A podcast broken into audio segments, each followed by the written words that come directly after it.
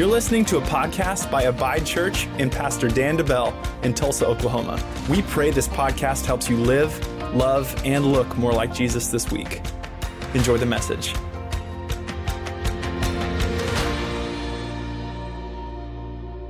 Before I hop into uh, today's message, well, I'll give you the, the title. It's on your notes there. Today, we're going to be talking about how to be a, a moldable masterpiece. And we'll get into that in just a second here. A moldable masterpiece. What does that mean for us? Um, you know, this past week, uh, we had an interesting week. We have a, uh, Gavin last Christmas got a puppy uh, for Christmas. Uh, and so we successfully uh, pulled it off with Gavin, where, uh, you know, he didn't know that there was a puppy until Christmas morning. It was, it was perfect in that sense. But our puppy, at this point in time, is, is still technically a puppy, but is a, a 90 pound Great Dane puppy. so not quite a year old yet, but 90, 90 solid pounds, okay? So, um, we, uh, with the Great Danes, you have to wait a little bit, and uh, she's a female. Her name's Holly. You got to wait a little bit uh, till they grow up to almost, you know, to how big they'll be full grown uh, before you can give them the uh, the Bob Barker treatment. You know what I'm talking about with the surgery, and you send them in, and you know, so we don't have any accidents down the road. All right. So uh, that happened this past week in our household. The Bob Barker treatment for our puppy Holly, and um, you know, whenever we went to pick her up from her surgery, uh, she came walking out and she had the cone of shame on. Any dog people in here, maybe your cat, may have ever had to wear the cone of shame before? Um, and you know, you know your dog or you know your animal, and you know, especially for a younger one, when how excited they are, how um, crazy they are. We have a 90 pound puppy, right? So she's wild and crazy and she runs all over the backyard. And if you, uh, when she comes in, if you're not careful, she will run all over your bed and your couch. If you let her, she is, uh, we're getting her under control, but it's a work in progress, okay? Don't judge us, all right? So um, anyway, she comes walking out. She has this cone of shame on, right? And it, it is a, basically a violent weapon in our household right now. She comes walking around and nothing is safe.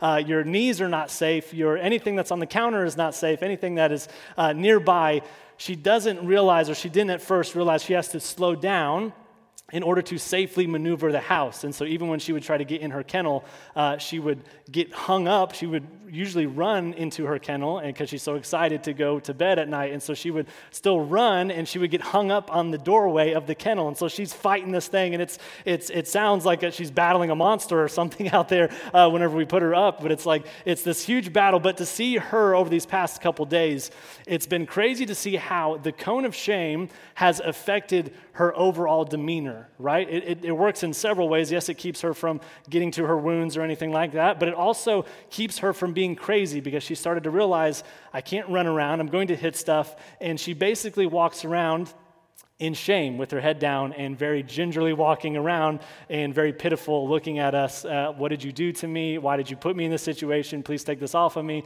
Uh, and she's looking at us that way, but she's walking around not her normal self. And here's the point I'm getting to today. What I want to talk about today in God's Word is this I think many Christians live their life with a spiritual cone of shame on that either they put on themselves or they allowed someone else put on them. But the cone of shame is not God's desire for you. But you've been walking around for years, spiritually, maybe not physically, but spiritually, with your head down, discouraged, lacking energy, not having fun, not having the joy of Jesus in your life. You've been walking around not your normal self. It's been hindering you spiritually from doing all that God has for you to do, just like it does our dog. She doesn't run around like crazy because she's nervous she's going to hit it. She can't do everything she wants to do because she knows she's going to get caught up on something. For you, maybe for somebody listening, maybe that's been you. If you would be honest for a second and take a step back and say, I've lost the joy of my life along the way. I've got caught up and somewhere along the way, I've allowed this cone of shame to be put on me. Maybe you put it on yourself, maybe someone else put it on you, whatever it might be, but you've been walking around spiritually with your head down, and you're just wondering, when is this thing going to leave? And today, my heart in this is it's a very simple message. My heart in this is just to show you God's perspective on you and to help you take that cone of shame off today. Does that sound okay? Does that sound all right? I don't know about you, but that sounds good to me. I want to know how can I keep people or the enemy or someone else or even myself from putting something on that doesn't belong to me, that's not my identity. Because here's what happens. As soon as we take uh, that cone off of our dog Holly, she's going to be totally fine. She's going to be free to live how God has designed her to live right? She's going to be free to do what she is called to do, how she's supposed to act as a young dog, how she's supposed to run and, and wrestle with the other dogs like she's supposed to, but she can't until she gets freedom. And that's my heart today. Here's our key verse. It's found in Ephesians 2:10. I love the New Living because it says it like this: "For we are God's masterpiece." Everyone say masterpiece. Say it again, masterpiece. He has created us anew in Christ Jesus so we can do the good things he planned for us long ago. And so that's point number 1 is this is that we are God's masterpiece. You need to understand this how God looks at you. You need to understand, not just understand it in your mind, you need to believe it in your heart. When you read these verses, you have to ask yourself, do I believe this? Do I believe that I, Pastor Dan, that I am God's masterpiece? Can I tell you, I've gone through seasons of my life where I haven't believed that. I would say I believe that in my mind, maybe I know that, but my actions have proved otherwise. My actions have proved that I don't walk around with the confidence in God knowing how He sees me. And I would walk around and walk around in shame or in guilt or whatever it might have been that been holding me back. Do I believe that in my heart? A masterpiece is defined simply as this an artist's best piece of work. Can I tell you, when God sees you today, when He looks at you today, that's what He's thinking. Wow. He's saying, I did good on them. Ah, man, I put a lot of gifts in them. They have incredible potential. Man, they are my best piece of work. Now, here's the thing I'm not saying that to you so you can be prideful and selfish in yourself. It's not what you have done. What? It's the, the creator who has created the masterpiece.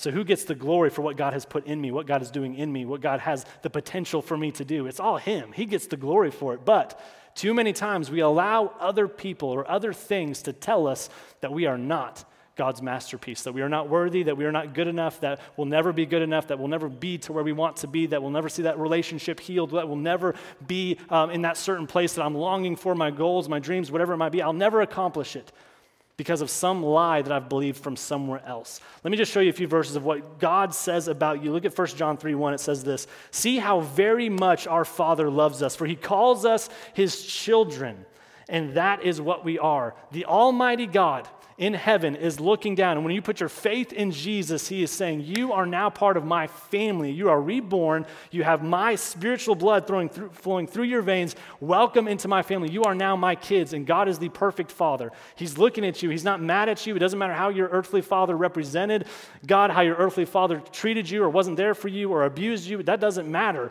because that's not God. He is perfect. He's not crossed armed looking at you, waiting to, to kick you while you're down. He's saying, No, let me help you.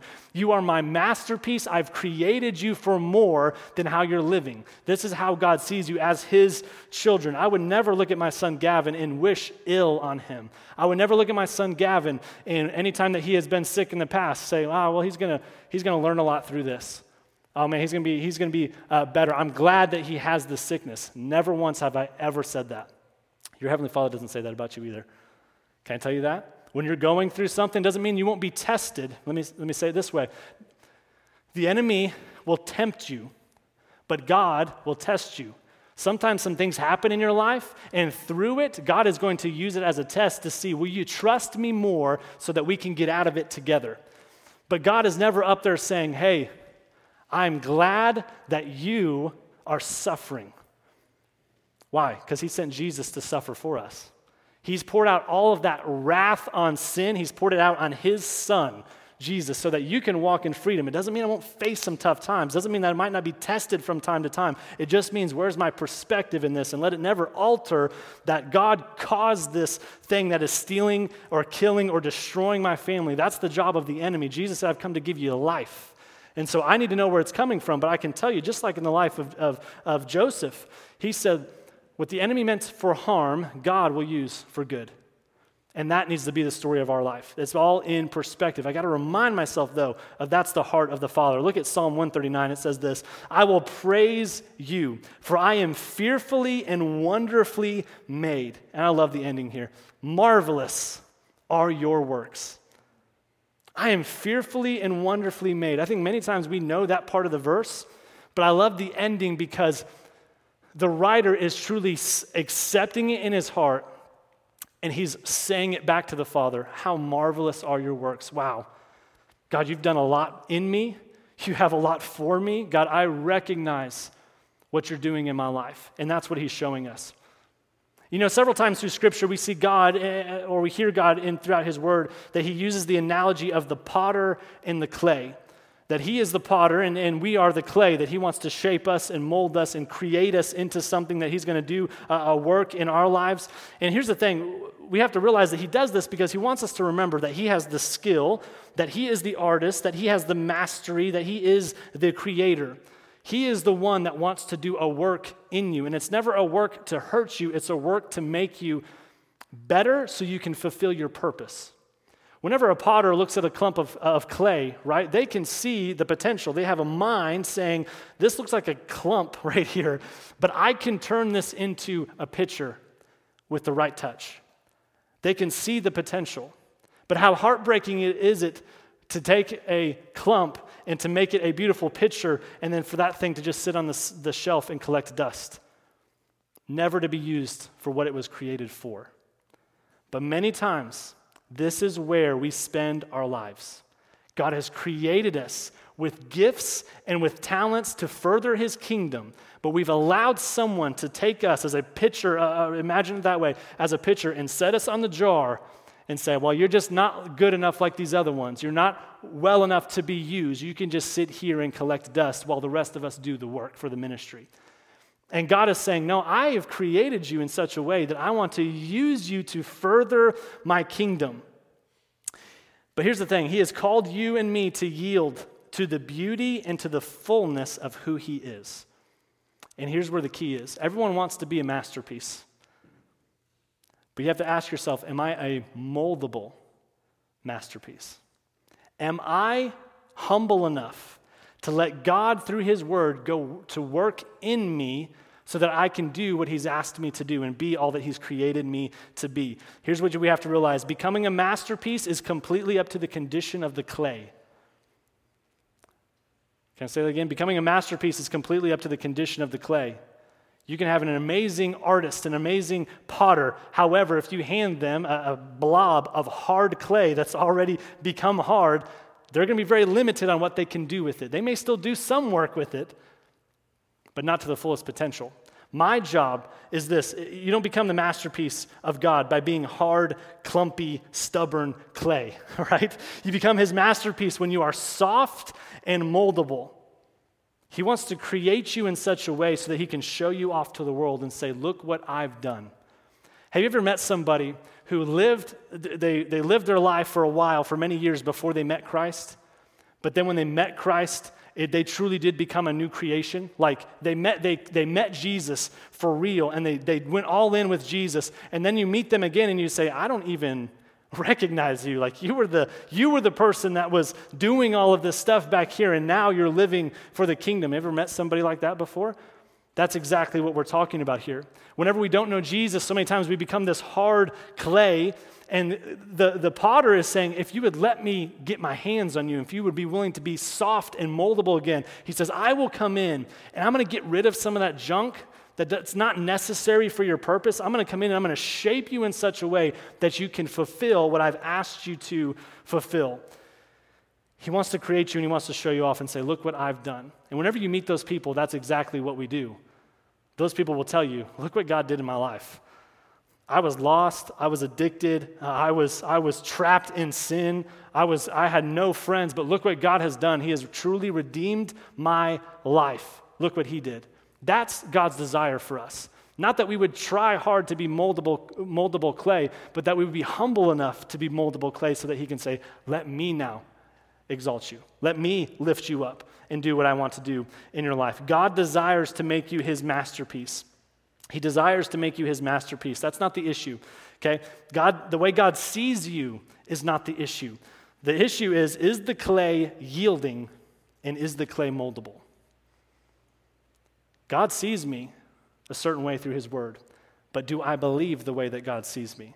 That's going to help me be moldable. And I know that can only come between one on one time between us and God together in His Word. Here's point number two. When we look at Ephesians 2, is this You have to realize that we are God's masterpiece. I've got to change my mindset to see God's perspective about me. And then I have to realize this that God, we are made new in Christ. He wants to make me brand new, meaning this no matter what I've done, no matter what I've been through, even after I may say I'm a Christian, but I continue to, to struggle with things, God has the power to create things brand new. This is what Scripture says and shows us time and time and time again. And so many times we take the responsibility of becoming brand new on the inside on ourselves. And this is where we get into works. Like, I'm going to try hard to be a good person. And if I fall, then I'm going to miss church for several weeks or several months, and I'm going to get away from God. And once I clean up my act, then I'll start praying again. Then I'll go back to church again. And God's saying, Look, I want to make you brand new on the inside. Now, it's your job to renew your mind every day. It's your job to get in His Word and to renew your soul and your mind. It's your job to get control of your flesh, yes. But that can only come when we allow God to make us brand new on the inside. Let's look at a few verses. 2 Corinthians 5 17 says this Therefore, if anyone is in Christ, he is a new creation. Old things have passed away. Behold, all things have become new. All things have become new. This verse has incredible power if we believe it. If we believe it. Too many times we, we, we think, we limit God and we think, God, there's no way if I come down and I get prayer, if I go down to the altar and I give my life to Jesus, there's no way that you can just make me new so I can actually walk out free from some stuff that I'm dealing with in my life. Can I tell you? God's word says otherwise. Does it mean that you're not going to be tempted by stuff in the future? That's not what I'm talking about. I'm saying there is freedom available in an instant when we believe it. There's freedom available for us to humble ourselves and say, God, I need you to make me brand new. And then tomorrow, I need you to help me walk in my newness. And I'm going to do my part by getting in your word. I'm going to do my part by renewing my mind. I'm going to do my part by abiding with you with the whole, my entire day. I'm going to be with you and walk with you. But there's power in the newness if we would truly believe it and humble ourselves enough to say, God, help. Will you please help? That's what he's waiting for, is the invitation. He's standing at the door and he's knocking and he's saying, I want to help. Would you allow me to come in and to shape you and to mold you and to get rid of the junk that doesn't belong there anymore? Look at Jeremiah. I love this. Jeremiah 18, 1 through 4. It says this The Lord gave another message to Jeremiah. He said, Go down to the potter's shop, and I will speak to you there. So I did, as God told me, and I found the potter working at his wheel. But the jar he was making did not turn out as he had hoped. So he crushed it into a lump of clay again, and he started over. There's a couple things I want to point out with this. First thing, I'm going to read some, some commentary from my Bible. This commentary is from Jack W. Hayford, and this is so good. I'm just going to quote him on it, so I don't have it on the screen, but just, just bear with me here. He says this Jeremiah visits the potter's house at God's command. There he learns that the potter sometimes rejected some of the pots perhaps because of poor quality. So, God is sovereign over his people, Judah. What the potter makes depends on the quality of the clay. What God makes of his people depends on their response. The clay can frustrate the potter's intention and make him alter the vessel, as the quality of the clay limits what the potter can do with it. So the quality of a people limits what God will do with them. Do you see why it's important to be moldable? What does that mean? It just means to be humble. Here's what it means, simply put, is that we accept God's word over any word. God's word over any word. That's why here at Abide Church we say everybody's welcome here.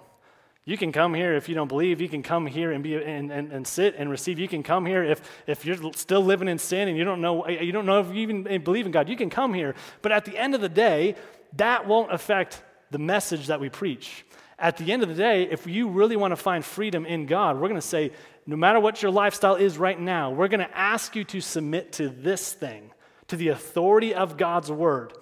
That's the only place you're ever going to find freedom. It's only through Jesus, it's only through His Word, and the truth will set you free. Not somebody who's comforting you in your sin, telling you it's okay. No, someone who will say, hey, that is sin, but I got good news. Somebody came to give you freedom from that sin. Somebody came to show you life when you think you only have death. Someone came to bring healing when you've only been told sickness. God has things for you, but we're going to ask you to bow your knee only to the Word of God. But here's what happens when it comes to the potter and when it comes to the clay. Not only is it us being humble, but I want to I want to look at it from the other aspect of what other people can do to us. Sometimes we live our life in such a way where we are moldable, but we're not moldable masterpiece to God. We are a moldable piece of clay to others. And just like the, the potter in this, this, these few verses here, what, what happens is he's shaping this thing, but the jar does not turn out as the creator has hoped. He crushed it and he made it brand new. Many times, this is what happens. We let someone else or something else come in and shape us. And our Creator is looking at you and He's saying, No, hang on. You're a jar, but I've created you to be a pitcher. No, no, no. He's saying, No, that's now not how I see you at all. That's not what you're meant for. But if we're not careful, we let outside voices who are not our creator, who therefore don't have a right to tell us who we are, we allow them to tell us who we are. We allow them to tell us that we're worthless when Jesus said, You're worth everything to me. You're worth dying for. They allow us to tell us that, that, that we're ugly, that we're not good enough. And God said, No, you're made in my image. You're beautifully and wonderfully made, and how marvelous are my works. You are good enough. The, the people will tell us that we're sick, that we'll never overcome it, but Jesus said, By my stripes, you can be whole, that there is hope for you, there is healing for you, there is something more for you. We must learn to refuse to let anything other than God and His Word shape who we are. If I'm going to be made brand new in Christ, I cannot allow things or people that are opposite of God's word, that aren't backing God's word, I cannot allow them to speak into my life and to shape me into anything. Here's why. Point number three God has good things for you to do. That's the end of Ephesians 2:10. No matter where you're at in this life right now, no matter how young you are, no matter how old you are, whether you're employed, whether you're not employed, whether you're retired, or maybe you're just trying to figure out what your career is, God has good things for you to do for the kingdom. He's got a plan for you. He's got a job for you. Does it mean that you're going to be in full time ministry? Not necessarily. One of the best things that my, uh, when I worked at Chick fil A many years ago, one of the best things that my uh, owner operator told me is early on he felt called to ministry, and his pastor said this to him Don't confuse the call to ministry with the call to minister. Everyone in here is called to minister. Few people will be called to ministry full time, but everyone is called to do something for the kingdom. It doesn't matter if I'm bread and chicken at Chick fil A or if I'm serving coffee or if I'm on the construction site and I'm pouring concrete. It doesn't matter.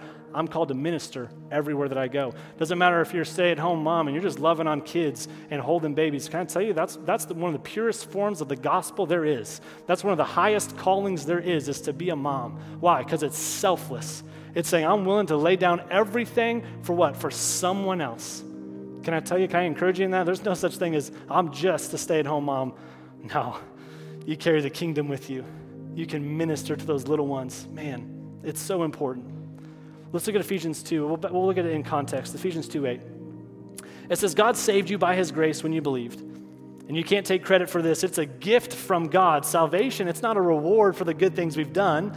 So none of us can boast about it. And here it is. For we are God's masterpiece. Can I tell you that? When you're reading scripture, uh, it's good not to take things out of context. Like when we started with Ephesians two 2.10, it says, For we are God's masterpiece. This is why I wanted to back up and see what is the for? Where's the for coming from, right? You need to read things in context because the first part sets up the second part. The first two verses are explaining how we are God's masterpiece. In our own striving, by me being better, by me trying to beat my sin on my own, by me trying to beat this addiction that I keep going back to on my own. No, by you trusting in Jesus, by putting your faith in Him and His salvation, what? It then creates it to where you now, so you received, He can make you new, and now what? You can be for now, you can be God's masterpiece. He has created us anew in Christ Jesus so we can do the good things He planned for us long ago. No, I'm not saved by works, but I am saved for works. And if we're not careful, we can make Christianity comfortable and easy and I don't ever have to do anything. As long as I go to church on Sunday, I'm good. And God's saying, No, I need you to be the church throughout the week. I need you to minister throughout the week. I need you to walk and be like me, to live and love and look like me while you go. Whether it's at home, whether it's at the restaurant, whether it's to your waitress who is doing an awful job, however it is, you need to represent me well. I have good things for you to do. I'm not saved by works, but I am saved for them. I am saved for them. It's what Scripture says. So that we can do the good things He planned for us. He's got a plan for you. He's planning on you doing things for His kingdom. Can we sit in that for a moment? What an honor. Think about your life. Think of your friends.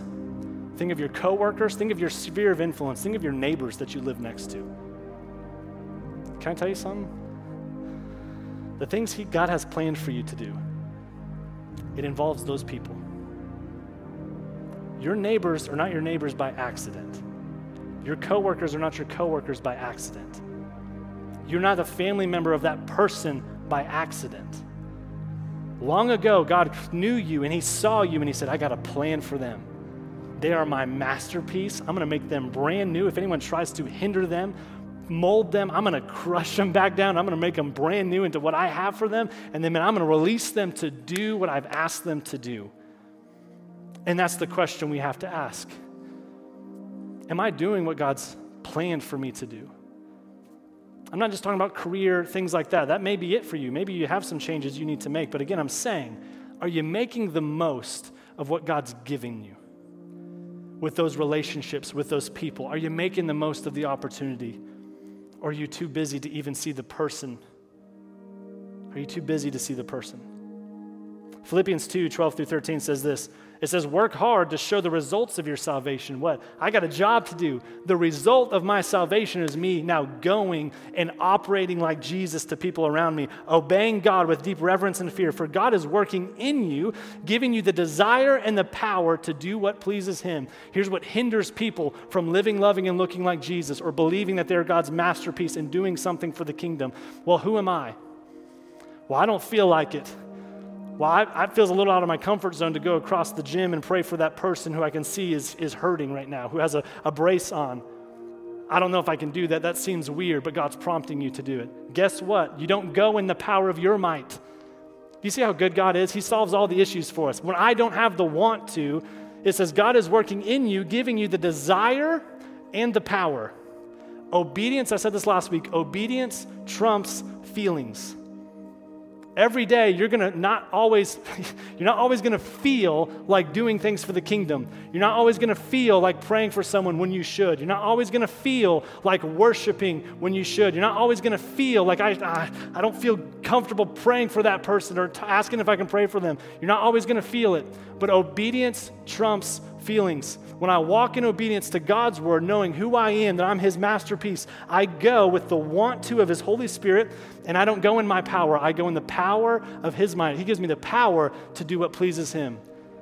So when I go lay hands on somebody and I pray for them, several years ago, I was working out, and as I was going to this gym, there was this, uh, you know, you get to see a lot of the, the same people come in and out.